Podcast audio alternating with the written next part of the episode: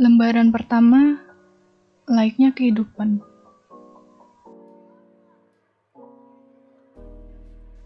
Episode pertama, like-nya pembukaan.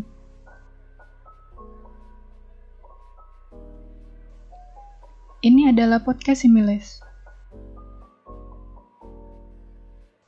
Yang isinya cuma kata-kata yang sempat terpendam di pikiran.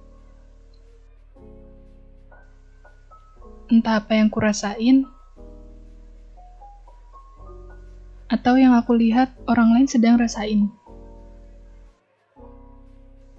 Aku ini cuma sekedar pengamat yang gak hebat amat. Orang yang punya ambisi, tapi gak konsisten.